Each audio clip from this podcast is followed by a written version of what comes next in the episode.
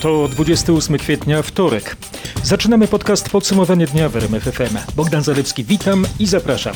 Słowa klucze w wydarzeniach to wybory, PiS, PESEL i Tusk. Przyszła straszna susza.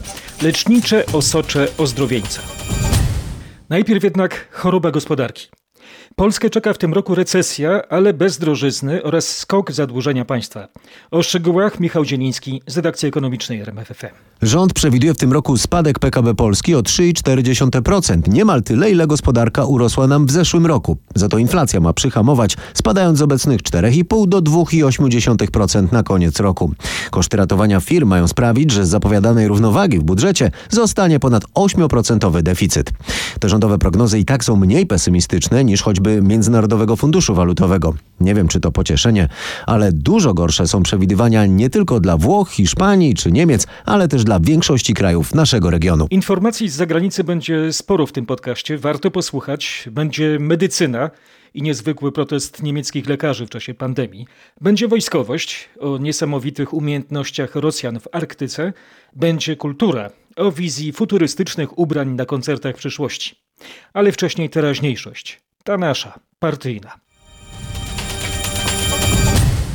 Wyborów nie uda się sprawnie zorganizować wyłącznie na podstawie danych z bazy PESEL. Konieczne są spisy wyborców. To nieoficjalne sygnały płynące z Państwowej Komisji Wyborczej. Oficjalnie szef PKW mówił w Senacie: Nie wiem nawet, jakie wybory robimy. Przypomnę, samorządy odmawiają przekazania Poczcie Polskiej spisów wyborców, a więc poczta dostała bazę PESEL od ministra cyfryzacji. Co teraz? Mariusz Piekarski. Baza PESEL nie rozwiązuje problemów Poczty Polskiej, jak skutecznie dostarczyć pakiety wyborcze do każdego uprawnionego wyborcy, bo baza PESEL zawiera nasze miejsce zameldowania, a spis wyborców miejsce zamieszkania, tam gdzie już głosowaliśmy albo zadeklarowaliśmy chęć głosowania. A więc wysyłając pakiety wyborcze według bazy PESEL nie trafią do wielu osób, bo setki tysięcy osób mieszkają przecież nie pod adresem zameldowania. Ale to nie jedyny problem z organizacją wyborów korespondencyjnych. Nawet szef PKW nie wie, jak mogłoby to wszystko wyglądać? To ja nawet nie mogę czytelnego komunikatu w tej chwili opracować, czy przeprowadzamy wybory, w jaki sposób. Mówi szef PKW Sylwester Marciniak i apeluje. My chcemy przeprowadzić wybory, ale dajcie nam instrumenty. A senackie komisje przełożyły decyzję, co zrobić z ustawą o głosowaniu korespondencyjnym na 4 maja. Warszawa, Mariusz Piekarski. Nie zagłosuje w Sejmie za wyborami korespondencyjnymi. Zapowiada w RMFFM wiceminister nauki Wojciech Maksymowicz. Rozmawiał z nim Marcin Zaborski. Gość naszego dziennikarza to, przypomnę, poseł porozumienia Jarosława Gowina czyli rządzącej koalicji. Jego zdaniem nawet przesunięcie wyborów o tygodnie to za mało, żeby były bezpieczne i epidemicznie, i prawnie. Dlatego wiceminister nauki zamierza głosować tak samo jak na początku kwietnia, kiedy posłowie zaczynali pracę nad wyborami korespondencyjnymi. Tak samo, czyli przeciw. No ja jestem przekonany do tego, akurat osobiście tak, e, tak będę głosować. Wojciech Maksymowicz przewiduje, że w tym sprzeciwie wobec wyborów korespondencyjnych wesprą go inni posłowie porozumienia. Myślę, że to będzie raczej daleko idące za jednolitość. Tak to wygląda, bo uznaliśmy razem, że ta partia zasługuje na to, żeby być e, rzeczywiście solidarna. A jeśli tak będzie, PiSowi może zabraknąć głosów, żeby przegłosować przepisy potrzebne na majowe wybory. Cała rozmowa. Zaborski, Maksymowicz jest oczywiście na rmf24.pl. Warto zobaczyć ten wideo wywiad. Ponad pół tysiąca polskich sędziów pisze do Organizacji Bezpieczeństwa i Współpracy w Europie z apelem o wnikliwe monitorowanie procesu wyborczego w Polsce. Wybory korespondencyjne rodzą wątpliwość, czy wyborcy, oprócz prawa, będą mieli realną możliwość oddania głosu. Czytamy w liście, którego treść ujawnił nasz dziennikarz Patryk Michalski. To kolejny już bardzo krytyczny głos wobec wyborów prezydenckich w maju. Sędziowie podkreślają, że trwająca formalnie kampania wyborcza nie daje możliwości swobodnego wyboru prezydenta ze względu na trwający stan epidemii, podczas którego prawa obywatelskie są ograniczone. Obawiają się też, że w takiej sytuacji dotarcie pakietów wyborczych do wszystkich uprawnionych nie będzie możliwe. Sędziowie podkreślają też, że o ważności wyborów będzie decydowała nowa Izba Kontroli Nadzwyczajnej Spraw Publicznych Sądu Najwyższego, powołana w wadliwym procesie, co wywołuje brak jej niezależności.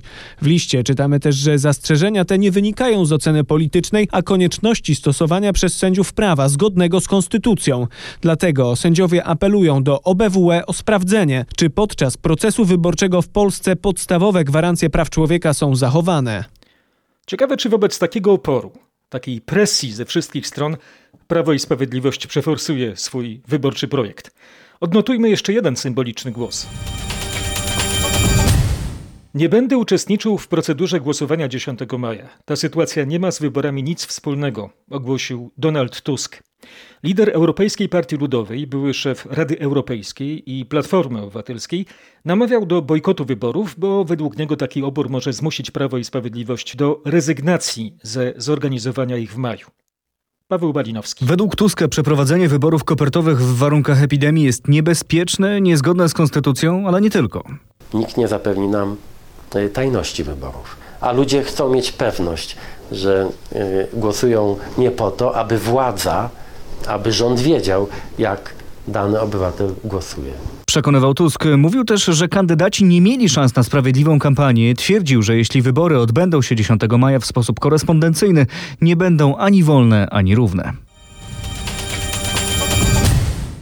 Nie chcę rozmawiać o zainfekowanych kopertach, sam proces wyborczy może być groźny. Tak mówił w RMFFM o ewentualnych wyborach korespondencyjnych wiceszef Platformy Obywatelskiej i prezydent Warszawy, Rafał Trzaskowski. To jest problem e, sformowania komisji wyborczych e, w środku e, epidemii. To jest problem wrzucania tych skrzynek tych, przepraszam, tych pakietów wyborczych do skrzynek, gdzie trzeba po prostu będzie wyjść z domu. Również seniorzy będą musieli wyjść z domu, żeby te pakiety wrzucić do skrzynek. Tych skrzynek będzie bardzo mało. Tam się będą ustawiali ludzie w kolejkach. Rafał Trzaskowski, Robert Mazurek. Całe rozmowy oczywiście na rmf24.pl. Czeka na Was. Zostawmy polityczną stronę rzeczywistości. Czas na osobiste dramaty.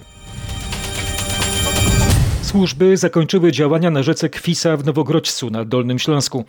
Od ponad doby kilkudziesięciu mundurowych szukało 3,5-letniego Kacpra, który zaginął w poniedziałek około godziny 19. To nie jest całkowity koniec poszukiwań mówi Wojciech Jabłoński z Dolnośląskiej Policji. My oczywiście w dalszym ciągu zbieramy informacje, które do nas docierają, do nas napływają. Każda z nich jest oczywiście drobiazgowo sprawdzana. Też prosimy oczywiście osoby, które do nas jeszcze się nie zgłosiły, a które mogłyby cokolwiek wiedzieć w tej sprawie, aby nawiązały z nami kontakt. Tutaj proszę o telefon do komendy Powiatowej Policji w Bolesławcu albo pod e, numer 112, to jest numer alarmowy. My jutro będziemy oczywiście kontynuować te e, działania e, właśnie związane z tym ciężkim sprzętem, z przeszukiwaniem rzeki i też nabrzeży. Będziemy je prowadzili od wczesnych godzin porannych. Zdjęcia chłopca znajdziecie na rmf24.pl. Koniecznie wejdźcie na naszą stronę.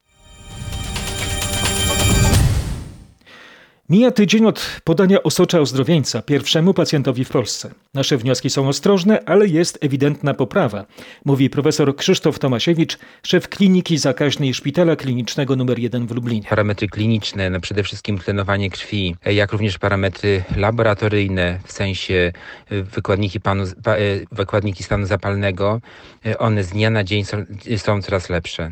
Także w tej chwili oczekujemy tylko na końcowe wyniki badań, badań obrazowych przede wszystkim E, badania płuc, e, końcowe wyniki wirusologiczne, tak żebyśmy mogli stwierdzić, czy ten pacjent wyeliminował wirusa.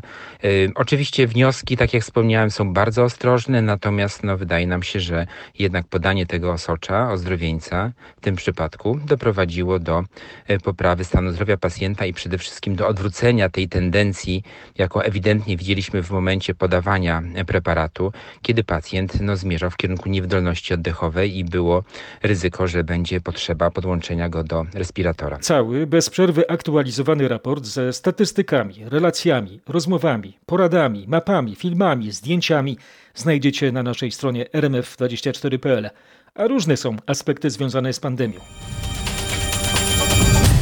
Bardzo ciekawy wywiad zamieścił niemiecki tygodnik Der Spiegel. To rozmowa z historykiem medycyny Frankiem Snowdenem. Dziennikarz pytał go, czy faktycznie Chiny mogą osiągnąć status supermocarstwa z powodu koronawirusa. Snowden odpowiedział tak, podobnie jak Stany Zjednoczone w XIX wieku dzięki żółtej gorączce. Około roku 1800 francuska kolonia na Haiti była jedną z najbogatszych na świecie ze względu na plantację trzciny cukrowej uprawianej przez niewolników. Ale niewolnicy rozpoczęli rewolucję. Napoleon, który miał ambicje rozszerzenia potęgi Francji na nowy świat, wysłał ponad 60 tysięcy żołnierzy, aby stłumić tę rewoltę. Ale większość z nich zmarła na żółtą gorączkę. Napoleon musiał pogrzebać swoje ambicje imperialne. W 1803 sprzedał także Luizjanę Stanom Zjednoczonym. Oznaczało to podwojenie terytorium USA, ważny krok w kierunku stania się supermocarstwem, podkreśla Snowden. Pewnie pamiętacie, że w napoleońską awanturę zostali wmanewrowani Polacy. Część z nich przeszła zresztą na stronę Haitańczyków. I był to z ich strony, tak myślę, bardzo zdrowy odruch solidarności za wolność waszą i naszą. Manifestacja właścicieli siłowni i klubów fitness w najbliższy piątek odbędzie się w Warszawie. Protestujący chcą w ten sposób domagać się zgody na ponowne otwarcie swoich biznesów. To w sumie ponad 3000 obiektów w całym kraju. Przekażą też rządzącym petycję ze swoimi postulatami. Nasz reporter Michał Dobrowicz wyjaśni, jakie argumenty mają organizatorzy protestu. Właściciele siłowni przekonują, że są w stanie prowadzić teraz swoją działalność bezpiecznie. Chodzi o zapewnienie płynów do dezynfekcji i odpowiednich odstępów między ćwiczącymi, o które, jak podkreślają w swoim piśmie, można zadbać łatwiej niż na przykład w sklepach. Właściciele klubów fitness dodają też, że ich klienci szczególnie dbają o swoje zdrowie i bezpieczeństwo. Manifestacja ma odbyć się, jak zaznaczają jej organizatorzy, z zachowaniem reżimu sanitarnego. Do pandemii wrócę w raporcie zagranicznym, ale będzie nie tylko o koronawirusie. Będą inne naprawdę ciekawe wieści. Dowiecie się, co z obecną sytuacją może mieć wspólnego rzymski dyktator Cyncynat. A teraz suche fakty z Polski. Bardzo suche. Aby pożegnać suszę w naszym kraju, deszcz musiałby padać nieprzerwanie nawet przez trzy miesiące. Na to niestety się nie zanosi. Skutki suszy można zauważyć niemal na każdym kroku, mówi przyrodnik profesor Stanisław Czachorowski z Uniwersytetu Warmińsko-Mazurskiego w Olsztynie. Coraz częściej możemy spotkać na trawnikach rozchodnik, na taką roślinę sukulentową. Dzisiaj dostałem zdjęcie od kolegi z Mazowsza na jeziorze, w którym często się kąpaliśmy za młodości. Przepływ między jeziorami suchy. Tam, gdzie można było kiedyś pływać kajakiem, teraz można jeździć rowerem. Wiele osób, które ma studie głębinowe w naszym regionie, ujęcia, musi je pogłębiać, bo to, co było kiedyś wystarczało na przykład 40 metrów, w tej chwili nie wystarcza. W ekosystemie to, że nam wypada świerk, to dlatego, że jest bardziej sucho, a nie dlatego, że kornik i, i tych przykładów jest bardzo dużo. Z profesorem Czachorowskim rozmawiał nasz reporter Piotr Błakowski. O kilka miesięcy wcześniej niż przed rokiem na wielkopolskim odcinku Warty wystąpiła tak zwana niżówka hydrologiczna, czyli drastyczny spadek poziomu wody. Mateusz Chwyston wyjaśni, jak ta sytuacja przekłada się na konkretne liczby. Poziom Warty przy moście Świętego Rocha w Poznaniu wynosi dziś dokładnie 136 cm. To o 1,20 m mniej od stanu średniego. W zeszłym roku w tym samym czasie ta różnica wynosiła zaledwie około 60 cm. W tamtym roku niżówkę hydrologiczną ogłosiliśmy ten komunikat w czerwcu. W tej chwili już go mamy od końca marca. Tłumaczy Jarosław Władczyk z Państwowego Gospodarstwa Wody Polskiej, który wyjaśnia, że wpływ na tę sytuację mają przede wszystkim zbyt małe ilości opadów. Sytuacja jest wyjątkowa na tyle, że już nie możemy tylko mówić, radzić, musimy zacząć działać. Jeżeli chociaż o minutę skrócimy dzisiaj naszą wieczorną kąpiel i zaoszczędzimy dzięki temu kilkanaście litrów czy kilkadziesiąt litrów, to my, wszyscy Polacy, zrobimy coś dobrego. Pierwszym najbardziej odczuwalnym skutkiem suszy mogą być słabe plony w rolnictwie, a co za tym idzie wyższe ceny żywności.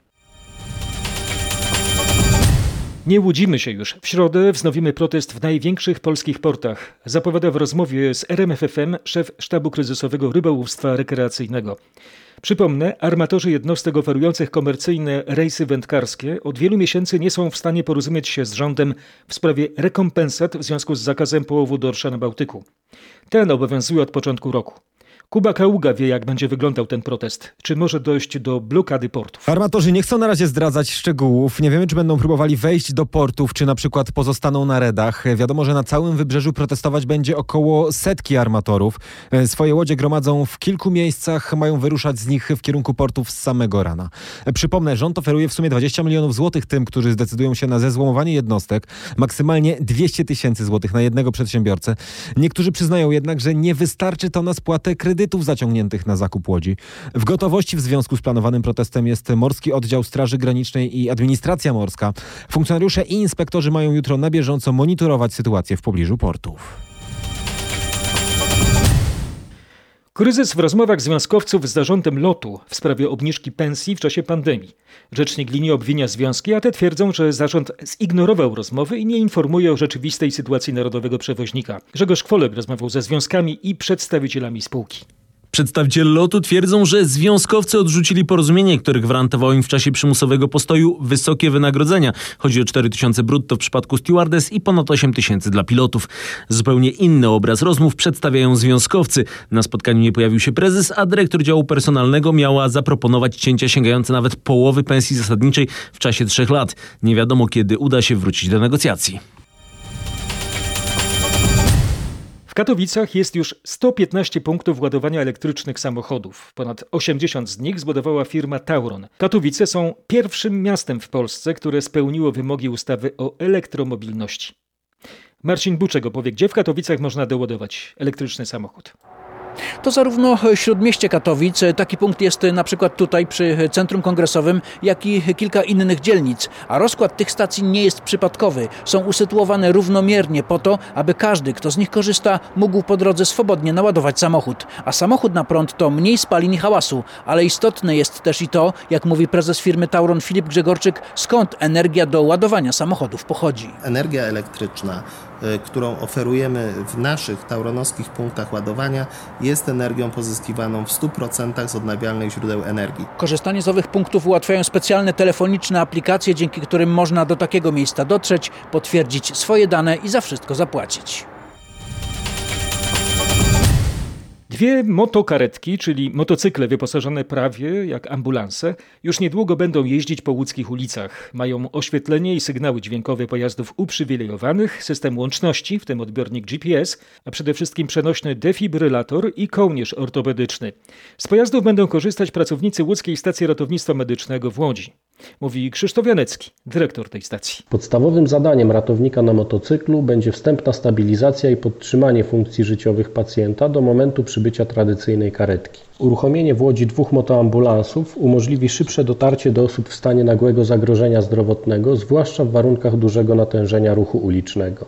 A teraz już niektóre elektryzujące fakty ze świata. Potężna afera kryminalna w Norwegii. Policja poinformowała we wtorek o zatrzymaniu 70-letniego miliardera Toma Hagena, podejrzanego o zamordowanie 68-letniej żony Ann Elizabeth Hagen. Wcześniej śledczy sądzili, że kobieta została uprowadzona dla okupu. Ostatni raz widziana była 31 października 2018 roku w miejscu zamieszkania pod Oslo. Na miejscu policja znalazła kartkę, na której łamanym norweskim zażądano 9 milionów euro okupu w kryptowalucie. Autor listu zagroził, że w razie kontaktu z policją porwana zostanie zabita. Po długotrwałych badaniach śledczy uznali za fałszywy trop uprowadzenia, koncentrując się na hipotezie, że doszło do morderstwa. Tom Hagen jest jednym z najbogatszych Norwegów. Inwestuje w branży energetycznej oraz na rynku nieruchomości. Jego aktywa szacowane są na miliard 700 milionów koron norweskich. Jego żona prowadziła domowy tryb życia, a wcześniej zasiadała we władzach firm należących do męża. Historia jak z powieści kryminalnej słynnego norweskiego pisarza Jo Nesbø. Doniesienia o kłopotach zdrowotnych komunistycznego przywódcy Korei Północnej Kim Jong-una to fake news, oświadczył we wtorek członek południowo-koreańskiego rządu i dodał, że dyktator może unikać publicznych wystąpień z powodu pandemii. Fala spekulacji na temat rzekomych problemów zdrowotnych Kima rozpoczęła się, gdy 15 kwietnia po raz pierwszy od objęcia władzy w 2011 roku nie pojawił się on w relacjach oficjalnych mediów z obchodów rocznicy urodzin jego dziadka Kim Il-sena. Oficjalna prasa w Korei Północnej podała w poniedziałek, że Kim Jong-un podziękował robotnikom za pracę przy budowie ośrodka turystycznego w mieście Wonsan. Ale czy to był on, czy nie? A jeśli nie, to kim był tamten Kim? Wojskowa grupa zadaniowa rosyjskich operatorów specjalnych i spadochroniarzy przeprowadziła bezprecedensowe szkolenie lotnicze w Arktyce, przy czym część uczestników tych testów skakała z samolotów transportowych IU-76 Candid z wysokości aż 10 tysięcy metrów. Jest to kolejna głośna demonstracja stale rosnących zdolności Rosji w tym coraz bardziej strategicznym arktycznym regionie. Państwo zimnego czekisty Putina pragnie pewnie, żeby inni drżeli i to niekoniecznie z powodu mrozu. Prezydent Ukrainy Wołodymyr Zełenski podpisał ustawę o obrocie ziemią rolną, przyjętą w parlamencie 31 marca. Zgodnie z nią rynek ma być otwarty 1 lipca przyszłego roku. Szef państwa ocenił, że jest to historyczna chwila, na którą Ukraina czekała od dawna. Warto wiedzieć, że na tę historię z ziemią naciskał Międzynarodowy Fundusz Walutowy. Grunty będą mogły kupować jedynie osoby fizyczne mające obywatelstwo Ukrainy. Kwestia sprzedaży ziemi obcokrajowcom ma być poddana pod referendum. No i zobaczymy, co się wtedy stanie z żyznymi czarnoziemami u naszych wschodnich sąsiadów.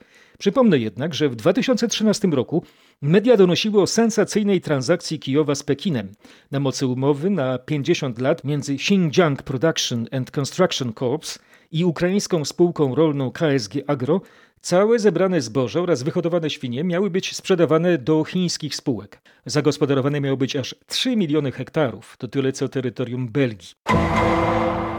Jak będą wyglądać tegoroczne wakacje? Jak donosi nasza dziennikarka Katarzyna Szymańska-Borginą, Komisja Europejska ma przygotować wytyczne dla unijnych krajów, by umożliwić wyjazdy turystyczne podczas zbliżających się wakacji. Jakie są nieoficjalne propozycje? Przede wszystkim najpierw e, kraje Unii muszą zdecydować o otwarciu granic. Bruksela naciska, żeby odbyło się to w sposób skoordynowany.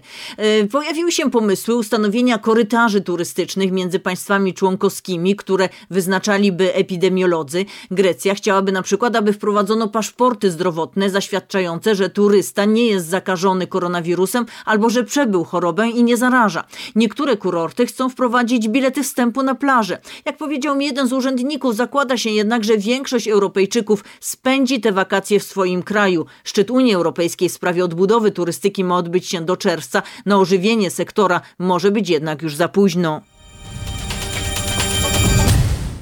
Są tacy, którzy w czasach koronawirusa specyficznie troszczą się o swych krewnych. Arabskie klany rodzinne są podejrzane o próby wyłudzania pomocy finansowej oferowanej przez władze w Niemczech firmom poszkodowanym przez pandemię koronawirusa, poinformował magazyn Der Spiegel. Chodzi o mafijny biznes niejakiego Karima Ramo. To członek największego przestępczego arabskiego klanu działającego na terenie Berlina. Miasto, masa i testy. Koronawirusowe wiadomości z Paryża. Masowo Francuzi będą testowani na SARS-CoV-2.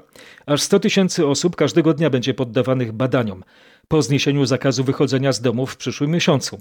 Zapowiedział to premier Francji Edouard Philippe, dodając, że chorzy na COVID-19 będą izolowani od reszty społeczeństwa. Premier Philippe wyjaśnił, że po zniesieniu we Francji ogólnokrajowego zakazu wychodzenia z domów 11 maja rząd przywróci zasadę poddawania kwarantannie pojedynczych osób lub rodzin w domach prywatnych lub specjalnie przeznaczonych do tego hotelach. Stworzona zostanie też specjalna aplikacja na smartfony, która będzie ostrzegać obywateli, że mogli znaleźć się w pobliżu osoby chorej i powinni zostać poddani testom. Szef francuskiego rządu nie wykluczył jednak, że jeżeli liczba chorych drastycznie wzrośnie po zniesieniu zakazu wychodzenia z domów, ten ostatni może zostać wprowadzony ponownie. I tak nad sekwaną covidowe koło się zamyka. Jeśli zatęskniliście za starymi dobrymi czasami sprzed koronawirusa, to amerykański miliarder Bill Gates od razu wybije wam to z głowy. Kontrowersyjny dobroczyńca, dla jednych zbawca ludzkości, dla innych światowy wróg numer jeden, zapowiada w wywiadzie dla Le Figaro, że powrotu do normalności po pandemii COVID-19 nie będzie przed upływem roku, a może nawet dwóch lat. Fundacja Billa i Melindy Gates współpracuje przede wszystkim z prywatnymi partnerami, gdyż, jak tłumaczy, prawie całość badań przypada na sektor prywatny. Cel? Stworzenie szczepionki chroniącej przed koronawirusem. Kiedy czytam wywiad z Gatesem w Le Figaro, przypominają mi się inne teksty. Sceptycyzm wyrażany był w poważnych artykułach w fachowych czasopismach takich jak Lancet. Zwracono tam uwagę na nieprzejrzystość Fundacji Belindy i Billa Gatesów, która na cele medyczne wydaje co roku więcej niż Światowa Organizacja Zdrowia. Mówi się już o niepokojącym, bo trudnym do kontrolowania zjawisku filantrokapitalizmu. To, co może zaskakiwać, mówiąc delikatnie, w wywiadzie Billa Gatesa dla Le Figaro, jest jego obrona Chin i ich roli w światowym systemie zdrowia. Na pytanie, czy nie niepokoi go totalitarny reżim Chińskiej Republiki Ludowej, Gates ocenił, że nie powinno to być przeszkodą we współpracy z tym państwem, które, jak to ujął, ma wielki wkład w nauki medyczne. Złożyć pisemny pandemiczny protest na własnej skórze, jak na cyrografię? Tak mi się z kuszeniem ten ślad tuszem skojarzył, bo pomyślałem, co go podkusiło, gdy usłyszałem historię pewnego Brytyjczyka. Nasz londyński korespondent Bogdan Frymorgan opisze, co sobie zrobił, czy raczej zrobił na sobie ten 33-latek. Na skórze Chrisa Woodheada nie ma wielu wolnych miejsc. Brytyjczyk od 15 lat regularnie się tatuuje i ma na sobie ponad tysiąc różnych wzorów. Wszystkie odnoszą się do sytuacji życiowych, w jakich znalazł się w przeszłości, a teraz przyszła kolej na koronawirusa. By nadać przymusowej izolacji pewne ramy, pan Woodhead codziennie o drugiej po południu zasiada do pracy. Pomiędzy już istniejącymi tatuażami pojawiły się symbole brytyjskiej służby zdrowia, a na wewnętrznej stronie stopy wygrawerował atramentem retoryczne pytanie: kiedy to się wreszcie skończy? Brytyjczyk na co dzień prowadzi salon tatuażu, teraz pracuje na sobie w domu. Koronawirus uderza w hiszpański rynek nieruchomości. Ceny domów i mieszkań nad morzem, czyli w rejonach wypoczynkowych, spadły o 20%. Donosi nam w rozmowie z reporterem RMFFM Polak od kilkunastu lat żyjący w Hiszpanii. Krzysztof Kod rozmawiał z Grzegorzem Milanowskim. Na przykład w Mursji, albo w Alicante, albo, albo w Torrevieja, albo gdzieś w Andaluzji, no to, no to w Polsce nie kupi za, za 60 tysięcy euro. I tu są mieszkania duże, 80 metrów, 100 metrów. Tak potaniało, bo nie, nie ma chętnych na te mieszkania? Potaniało, potaniało bardzo, tak. Potaniało e, wynajem i, i sprzedaż. No 20% to jest dużo. Ta sytuacja z nieruchomościami w dobie koronawirusa skojarzyła mi się z wierszem hiszpańskiego poety Federico García Lorki. Radbym chłopcze z tobą zawarł tę umowę, to wiadome, ale ja to już nie ja. Dom mój nie jest moim domem. We Are One, Global Film Festival to pomysł ponad 20 największych festiwali na świecie na jedno wspólne dziesięciodniowe święto kina w sieci. O nowym internetowym projekcie opowie Katarzyna Sobiechowska-Szuchta z redakcji kulturalnej RMFFM. Cannes, Wenecja, San Sebastian, Berlin, Toronto, Londyn, Jerozolima, Sydney, Tokio, Nowy Jork. W sumie ponad 20 festiwali zorganizuje ten jeden globalny. Będzie bez reklam, bez opłat, choć jeśli ktoś chce, może wpłacić datek na organizacje charytatywne. Będą fabuły, dokumenty, krótkie metraże i dyskusje online z artystami z całego świata. Festiwal We Are One ma potrwać od 29 maja do 7 czerwca, a jednym z pomysłodawców jest organizacja Roberta De Niro, który współtworzy nowojorski Tribeca Film Festival. W weekend zaczną się słynne recitale chopinowskie w Żelazowej Woli. Jak sprawdziła nasza dziennikarka, w tym roku będzie w nich można uczestniczyć online. Dom urodzenia Fryderyka Chopina i park w Żelazowej Woli są zamknięte do odwołania. Słynne plenerowe recitale odbywają się od maja do września. W tym roku też tak będzie, ale widzowie nie usiądą na miejscu pod drzewami, a we własnych domach albo ogrodach. Koncerty transmitowane będą na żywo w każdą niedzielę o 15 na kanale Narodowego Instytutu Fryderyka Chopina. Grać będą świetni pianiści, m.in. Paweł Janusz Olejniczak czy Szymon Nering. Pozwólcie nam powrócić na sceny muzyczne, apelują włoscy artyści. Apel do rządu podpisali m.in. światowej sławy muzycy Ennio Morricone, Maurizio Polini czy Antonio Papano. W ogłoszonym we wtorek liście do premiera Giuseppe Contego 30 przedstawicieli świata włoskiej muzyki klasycznej i operowej napisało, że ich dziedzina sztuki powinna zostać zrównana z turystyką i branżą restauracyjną i zostać odmrożona przy zachowaniu reguł bezpieczeństwa. A może koncerty przyszłości, także operowe, będą miały nową, futurystyczną oprawę. Witryna Drudge Report odsyła do artykułu opisującego kombinezon na specjalne muzyczne okazje. Jest to projekt firmy z Los Angeles, która stała za pierwszą dużą trasą koncertową słynnego technoartysty grającego odmianę muzyki zwaną dubstep. Występ Skrillexa z projektem The Cell, komórka, można zobaczyć w internecie. Nieprawdopodobna mieszanka komputerowych wizualizacji rodem z najnowszych gier, imponujące projekcje w czasie rzeczywistym. Nowy projekt to Micro Shell, kombinezon ochronny, który pozwala na towarzyskie spotkanie bez zachowywania dystansu.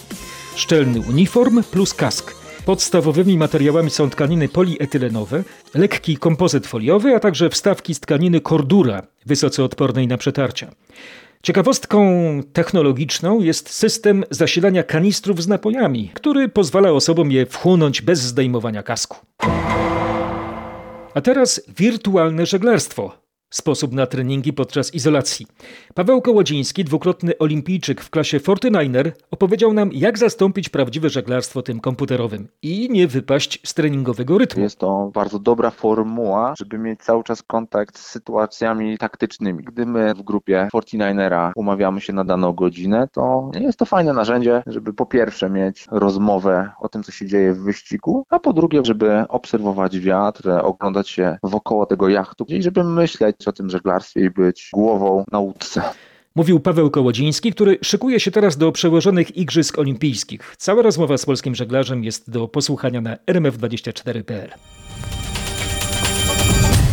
Ministerstwo Spraw Wewnętrznych w Rosji ogłosiło projekt kodeksu etyki dla policjantów, w którym zaleca funkcjonariuszom godne i życzliwe zachowanie i powstrzymywanie się od przekleństw. Są też zalecenia dotyczące wyglądu.